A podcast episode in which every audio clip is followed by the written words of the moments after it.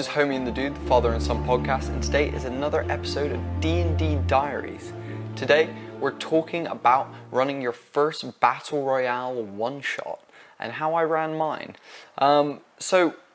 Basically, after our last episode where we talked about, we ended off our first kind of island encounter and we left the island and our players kind of moved on.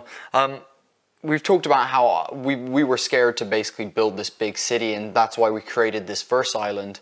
So then after them leaving this first island, they kind of were on a plot line leading them towards this big city. Still panicked, still nervous about making this big city, we actually decided to avoid it again. And we wanted to basically, we assumed because they were flying quite a long distance through floating islands, which is what our homebrew setting is, as they're traveling quite a long way on an airship, we thought it'd be fun for them to encounter some of these islands along the way or have some sort of encounter before they reached the city that we were kind of putting off building. It wasn't procrastination. It was a little bit of procrastination. It was more like fear. I do think it was just like we don't know how to do this. Yeah, we just want to buy some time. We weren't like kicking back. Chilling. No, not at all. No. So we basically decided that we were either going to run a encounter where the players went to an island and they were having some sort of festival, and that festival involved the players getting involved with a race that was happening on the island, like an airship race, either like that or like a wingsuit, like a squirrel suit race, that kind of thing around the floating island. But we decided not to go with that because the dynamics of working out a race and flight and stuff wasn't something that we were also kind of prepared to do. So the other option that we had kind of for an encounter before they got to the city was a pirate ambush, which we will be talking about in the next episode because we did run the encounter. But not just yet. Not just yet. However, what we decided to do was to give ourselves a bit of time to decide which one we wanted to do. We said, cool, the session's kind of coming up and we don't have anything prepared, so let's just run a battle royale one shot. I didn't actually know that you could do like battle royale in tabletop games. Like I kind of in my head assumed that it was a genre for like computer games, like Fortnite and PUBG and things like that. However, I now have done one and it worked really well in D&D, so it definitely works if you want to try it out. 100% recommend it. But we kind of did a little bit differently. We had like a little bit of a nice intro. So as the players left the island and they traveled a little bit, I gave you guys a bit of time to interact with each other. It was the first bit of big role play that you guys had to get to know each other's characters and things like that after the chaos that kind of happened at the island before, which was being swept up in this small little plot there, helping the people of the island and then being asked to escort Ulfur, the wizard, to the People's Republic, the city that we're kind of not wanting to build yet. So as you're on the airship, I allowed you guys a bit of role play time, and then we basically got into the battle royale. But I said that everyone went up onto the top of the blimp of their airship, and as they watched the sunset, everyone kind of like drifted off into a sleep and shared like a group dream.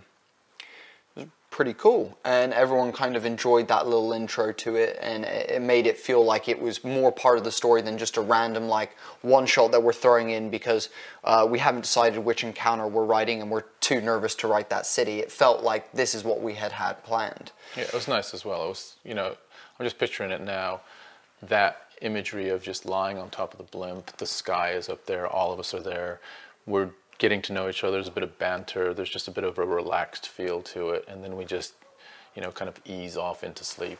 Yeah, some nice downtime activities, and then as you guys kind of like went into sleep, we appeared in this really awesome battle royale map, which I'll chuck up on screen for you guys. It was really cool, and we basically had like this battle royale. Everyone came at it with different strategies. You were really loud and a bit goofy, as was our tiefling fighter. You guys were kind of being a bit silly, obviously still trying to fight and compete, but doing things to purposefully annoy people in terms of like goofing around, throwing rocks at people, shouting across the map, shit talking, that kind of stuff. Slapping my ass at one. Shit talking, it was great.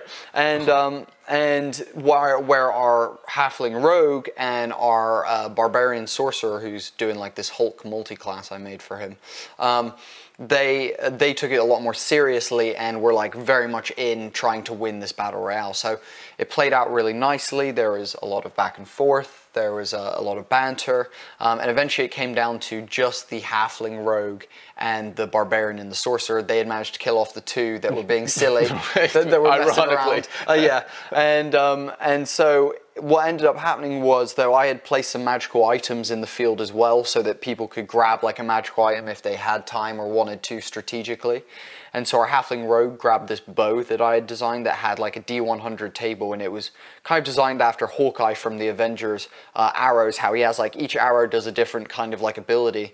So you roll on the table to see what your arrow does as you kind of loose it. And she rolled on the table, and she rolled this beautiful one, one of my favorites, which is that the arrow, as it's in the air, segments, breaks into segments and then turns into coins. And those coins then hit the person, if you roll to hit and you succeed, they hit the person, dealing 1 point of hit point damage per coin. So I got Ryan, our barbarian who's getting hit with this, to roll how many coins he was going to get hit with.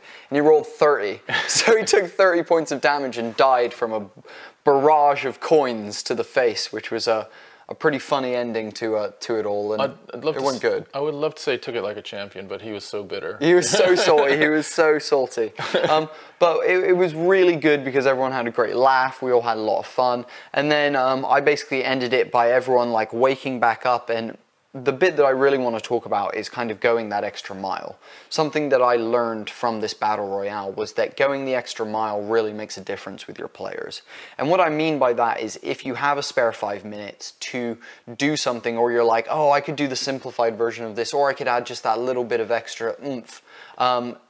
Add that little bit of extra oomph. It's worth it in the long run. And the way that I did that for this was basically I spent a bit of time in Photoshop creating photographs. Photographs don't exist in our setting, so these are super rare items, but I created some photographs of people that meant a lot to these characters. So I had Tom's family, I had his wife and children who had passed away, I had Tracy's husband, the halfling rogue's husband, I had our barbarian, I had his best friend who is in prison. Yeah. We had like a bunch of these, I photoshopped a bunch of these photos together, and whoever the winner was going to get a photograph. And so the halfling rogue won, so I gave her her photograph, and it was of her husband. This meant a lot to her character, and not only that, but she also, as a player, really enjoyed it as well, because she had something physical to hold, something to have, and it meant that it just made the game a little bit more immersive.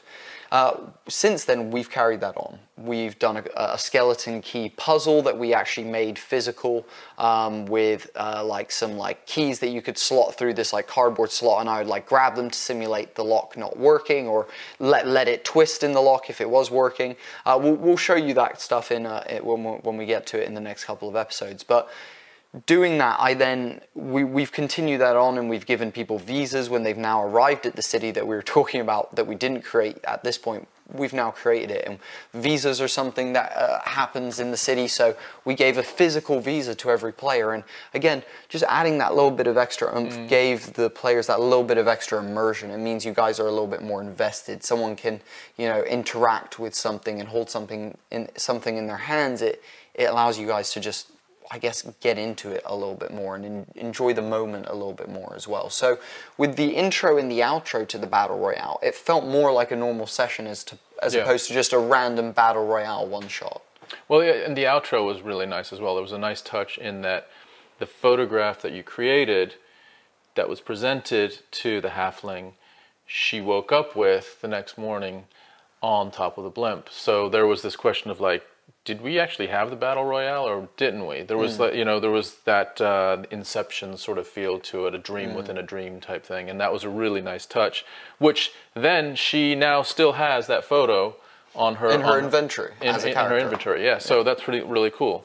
I thought that was a really nice touch. Yeah, it was really fun, and I think so. I guess the big thing to take away from this is that doing a battle royale, or even just throwing in a one shot because you need a bit of extra time to work on something, or build an encounter a bit further, or, you know, continue building a part of your world, and that's what we did. We used this as like a placeholder so we could decide what encounter we wanted to do on the way to the city, and also begin working on the city, which we also did during this time while we kind of ran this battle royale.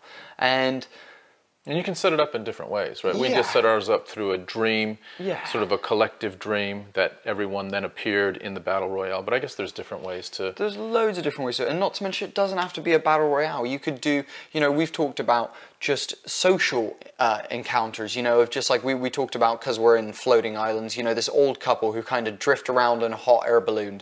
Just kind of whoever they encounter, they kind of bring them in for dinner. And like, that's a fun, you know, one-shot encounter that you can do where there's this really, you know, interesting interaction that you have. So if you are needing like a placeholder or you've got a lot of work to do and you don't feel like you can cram it all in before the session, use like a little placeholder one shot. It really does help you give yourself that time, but it also means that your players still get a session, you still get a rep as a dungeon master, and it means that everyone's still getting the fun of doing it regularly. But it was really, really fun, and again, aside from, you know, use these one-shots as ways for you to create more, or like give yourself some time as a DM, but also go that extra mile, guys. When you are making a puzzle, think about how you can make it a physical puzzle if you guys are in person, that the players can interact with, hold and twist and, you know, maneuver.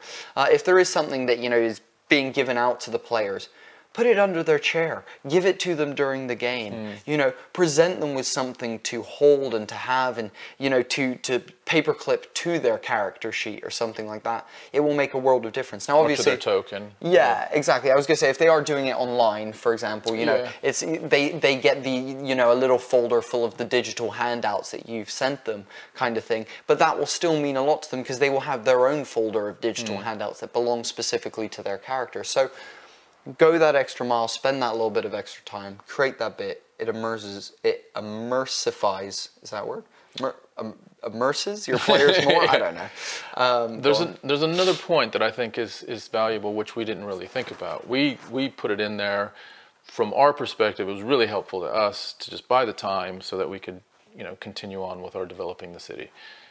The byproduct of it was the actual players really benefited from, you know, having another situation, another environment to interact with, to battle against. A combat-heavy situation where you're not fighting NPCs, but you're fighting players that are strategizing against you and know you because you guys have worked together and stuff. So you're trying to play to each other's faults and each other's, like, weaknesses and stuff like that, you know, as opposed to an enemy who you've never met before, you may have just rocked up upon, you know, and you don't know much about. So yeah, huge, like we didn't even think about that, but coming away from that, I think the players really appreciated it and just having just another encounter, completely different circumstances to deepen that relationship between the players, whether it's, you know, killing each other or, you know, making fun of each other or whatever. It's just another angle to how they, you know, how they interact with each other. 100%. So again, guys, we were nervous about creating a city and working on this next encounter. Not so nervous for working on the next encounter between where we were in the city, but still hadn't decided. So, you know, we are still learning at this point. We were still kind of rocking forward and still super nervous, and that's okay. We were still kind of finding our feet. We're a lot more confident with our creation now, and like, we've built the city and it's flourishing and is amazing, and we look forward to telling you about it in future episodes. But next episode, we talk about the pirate ambush from the dreaded Pirate King Zodiac. And it was a really awesome session, and I'm really excited to tell you all about our pirate ambush that we ran for the players in the next episode. We hope this episode about running your own battle royale helped you out and gave you some ideas. Guys, thank you so much for watching D&D Diaries. This has been Homie and the Dude, the Father and Son podcast and gaming network. Thank you so, so much. Thanks, guys.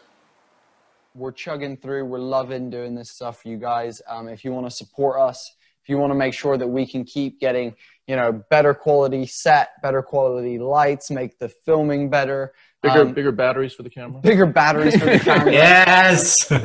You know, all that kind of stuff. You can do that by just liking, following the page, and subscribing to the YouTube channel. That is what really makes a difference to us.